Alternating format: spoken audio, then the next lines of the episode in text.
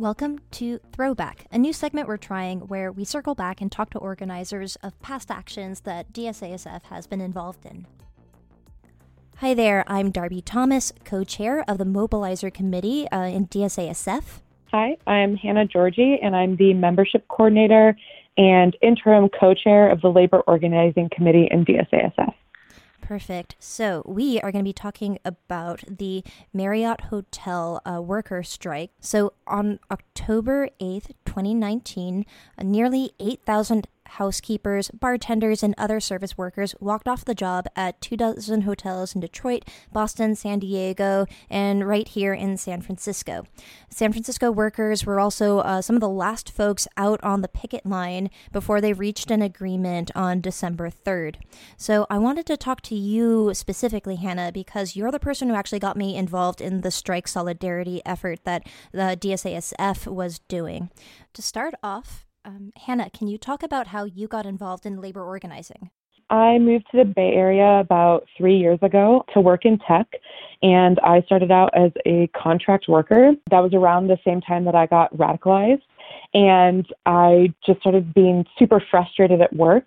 And I think it was kind of dovetailed with my radicalization overall, kind of with the with Trump's inauguration, things like that. But I just started to look uh, more into the rights that we have in the workplace, especially around uh, like precarious workforces, um, which I was um, at the time, and then also, um, you know, a lot of the custodial and like cafeteria workers in tech are also contractual workers.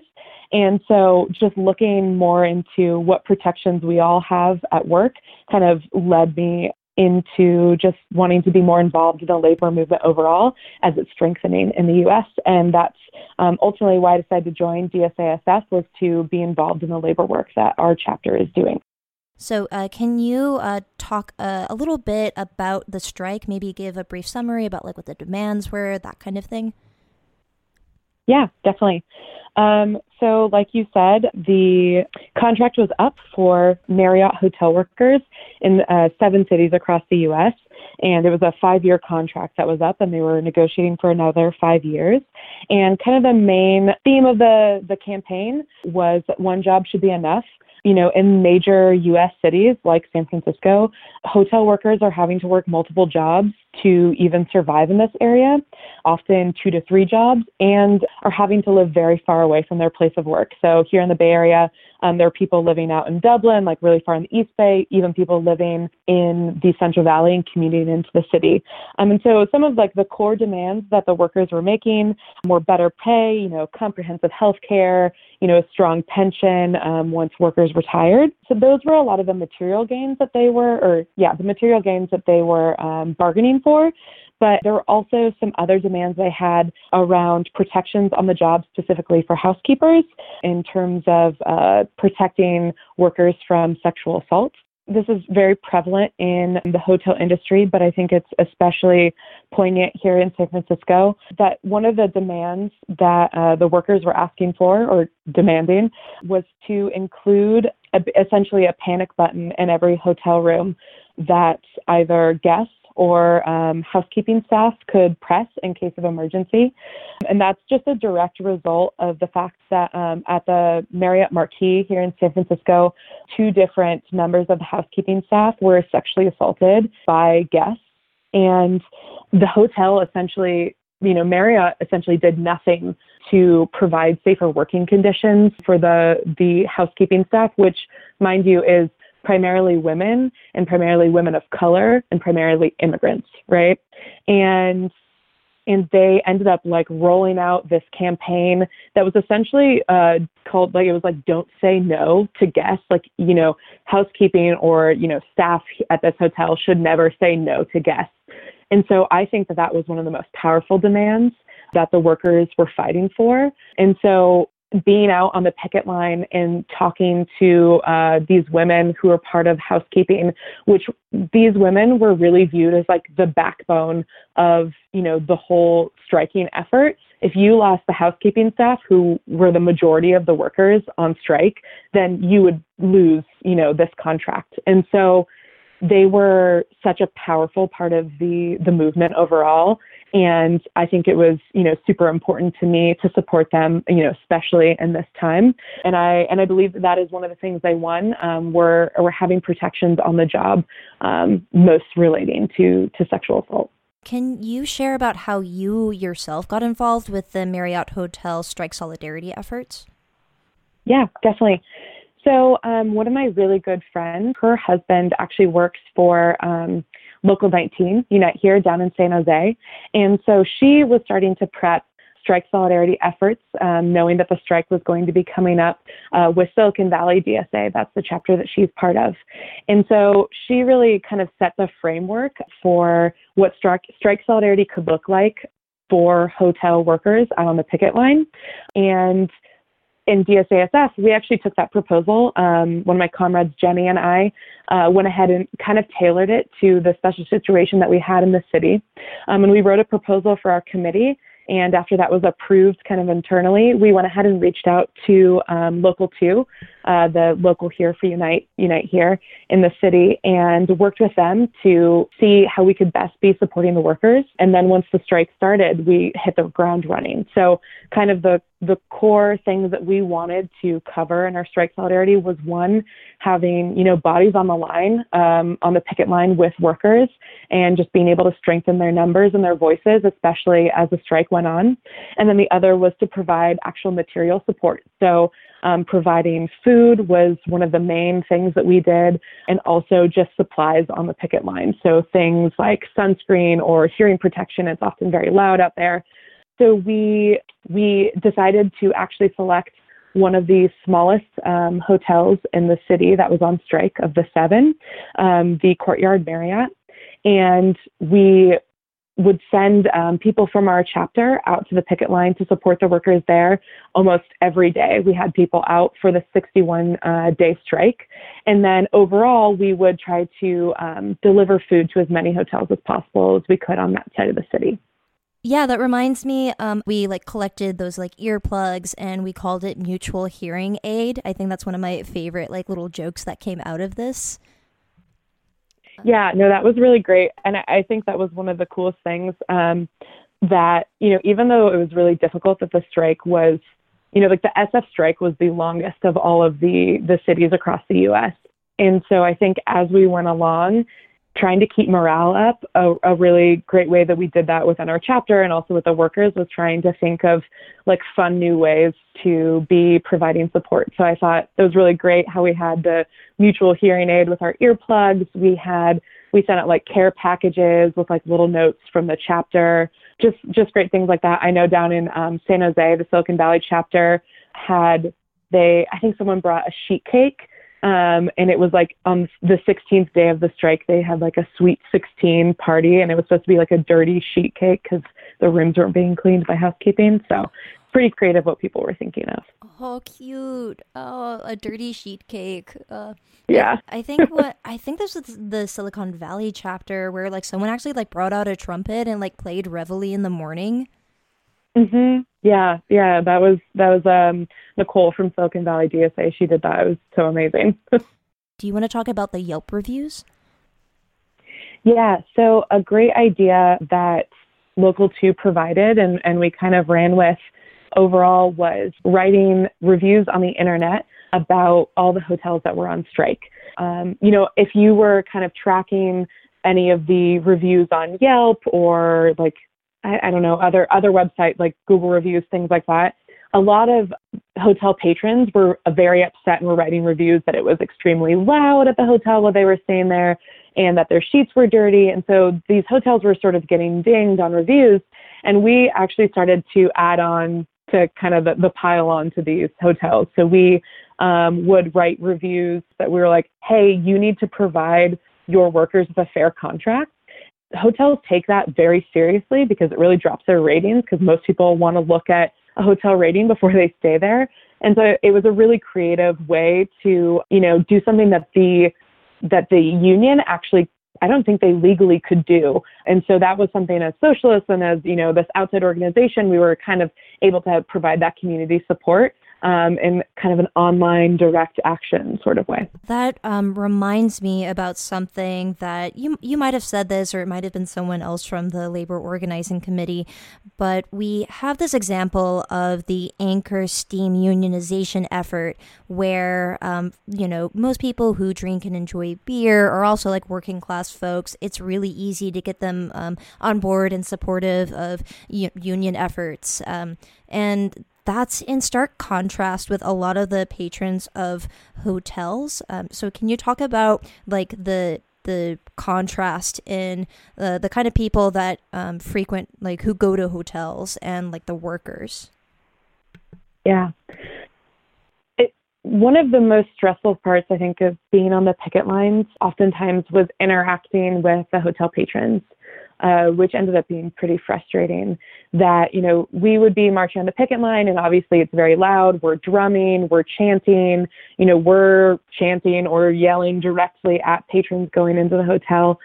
And, you know, obviously depends on the, the caliber of the hotel. The Courtyard Marriott was not, you know, like the W or, you know, the Marriott Marquis, kind of these higher end hotels. But, um, yeah, the most patrons that we interacted with either one ignored us um, or two were really upset about the noise and were mostly concerned about their comfort and the people that we were actually able to kind of have a conversation with rather than them just yelling back at us and kind of running into the hotel. Um, you know most people did come around once they you know spoke directly with the workers um, about you know the, the the reality of having to work multiple jobs and and having children um, and and not being able to pay medical bills and and things like that and support their family in the Bay Area. Um, but I, I think that was really frustrating um, for a lot of the workers, and I think it was really frustrating for a lot of us in DSA to see that people were not as empathetic as as we would have hoped there were a lot of things happening with the San Francisco chapter at that time. Um, one of them was uh, the mask distribution that was happening with the wildfires, and I believe we also like distributed masks to like people on the line. Were you like there for that? Uh, do you have like any memory of that? You know, so um, my comrade uh, Jenny actually really took uh, the lead on getting masks out to the lines, and she was one of the biggest people who were, you know, was pushing our group to be sending out masks. And I know that you were also out delivering, which was great, Darby. But yeah, so I, I think that, you know, obviously Local 2 was providing um, masks for people on the picket line, but you know, I think a lot of the workers were nervous to go out and, you know, be a, like have a full shift on the picket line in such terrible um, air quality conditions. And so I think, you know, bringing um, masks to the picket line was great in terms of, you know, kind of protecting people's lungs, but it also was showing that, hey, we're going to show up like through thick and thin, like through this like natural disaster and we're still going to show up and be in solidarity with you. Um, I think that that was really um, impactful to the workers overall, and I really have to commend Jenny for for leading the charge on that. Yeah, right on. Jenny's one of my favorite people um, in our chapter, to be honest. kind of uh, related to that. So it was like a, a, struggle making sure that picket lines were like full of people because, like, the weather, not only um, did we have like really terrible air quality conditions from the wildfires, but then it felt like a solid month of just rain. But then, just in terms of our chapter's support, we had like a lot going on. So we had the environmental justice crew out there with uh, distributing masks. But then um, this was also election time and like not just like mm-hmm. any like election time it was like crunch time you know october leading into november and i think we had um, a lot more energy around our like electoral efforts so can you talk about uh, maybe the the struggle of making sure that the that labor got as much attention as the, the more like headline grabbing like electoral stuff yeah definitely. I, I'm going to be honest, it was really frustrating to be up against all of that electoral energy because a lot of people were turning out for really important, you know, lit drops and, and canvassing for our electoral work. But it was hard because I felt like we weren't kind of receiving the same energy from the chapter around you know, going to the picket line. And I think some of the difference there, obviously, is that, you know, like there is, there was a deadline, like the election has to happen on this day and we need to reach this many people. Whereas, you know, the picket line was indefinite, you know, showing up to a picket line wasn't going to like turn a vote or, you know, make bargaining necessarily easier. So I think that that was kind of a struggle. But, you know, one of my favorite things um, about our solidarity efforts with the Marriott strike is how many new members we activated through that effort. One of my comrades, Ian, who is now um, a newly elected officer in the labor organizing committee, was not really involved with anything with DSASF. And I saw him at an intro to DSA meeting, and he was like, Yeah, I'm sort of interested in labor. And I was like, Look, this strike just started. How about you come out to the picket line and we'll see if this is like a good fit and maybe get you a little bit energized about labor work. And there's like countless stories of people, you know, their first DSA event uh, with our chapter was you know, joining San Francisco workers on the picket line. And that is such an empowering experience. And to actually be speaking to working class people in this city and hearing their stories and being in solidarity with them was super powerful. And I just, I feel like we've seen such a retention of people, even though we were having a hard time maybe activating people in our chapter to come out. I think we gained a lot of new membership and a lot of new energy, even though we were up against that. That kind of like leads me into how uh, you like activated me actually. So i had been like primarily focused on like electoral stuff um, but then you asked me if we could collaborate and work on uh, a first timer uh, like volunteer drive i think what was so great about just this effort overall is that we had really good collaboration with different like committees and different kind of functions within our chapter and so um, I really loved collaborating with you to develop a way to turn new people out to the picket lines because we were kind of seeing a decline um, in people coming out after the first or second week or so. And so, um, you know, I reached out and um, we kind of brainstormed together what would be a good way to turn people out. And you made amazing graphics that were the one job should be enough little signs. And basically, it was a way um, that people could see anyone who follows us on social media um, could see a goal that we had to turn people out. Um, and you know, if we if it was your first time on the picket line, then you would receive um, a DSA strike solidarity button. And everybody loves buttons. Everybody loves you know getting little free swag. And so I, I think it was really interesting that we kind of used the combination of our pretty big social social media outreach and kind of that incentive of like a like a challenge, I think really interests people. Um, and also beautiful graphics always catch people's eye. So amazing job on the graphics, Darby. Um, and then also just that kind of added benefit of, you know, you get some like DSA sw- swag, like you get a badge that you have like done, you know, something with our chapter. And, you know, I think at first that could seem like, okay, yeah, someone's just going to come out once they get their badge and they're like, okay, I did my thing, I checked my box and it's done. But what we really saw is that when people came out there, we were one super jazzed that they were there and we would talk to them about what interested them in the chapter um, had them talk with the workers and they ended up coming back and wearing that badge and you know trying to bring out friends who had never been to the picket line. And so we would have them to check off you know the the count we had on our our new timer list. And so it was i think a really effective way to get people out.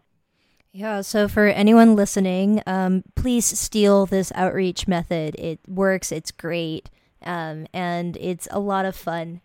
Hannah, why is it important for socialists to show up to things like picket lines? Yeah, so it is, I think, being involved with labor work and, um, you know, really strengthening uh, workers in the United States should be at the forefront of our uh, goals as socialists, um, that should be central to our work overall, um, is strengthening worker power uh, here in the United States and especially in our city. And you know, I think one of the most important things about you know us as socialists showing up on the picket line in our DSA shirts and us talking openly about being socialists uh, with the workers on the line is that we we are showing them that as socialists, we are going to throw down in the streets for them if we have to, right? Like we are always going to be there to support them through, you know, a fire where we have terrible air quality or pouring rain, um, you know, all month. Is that, you know, we're the people who are going to be out there supporting them, and that socialism isn't scary, and that we have a lot of common goals.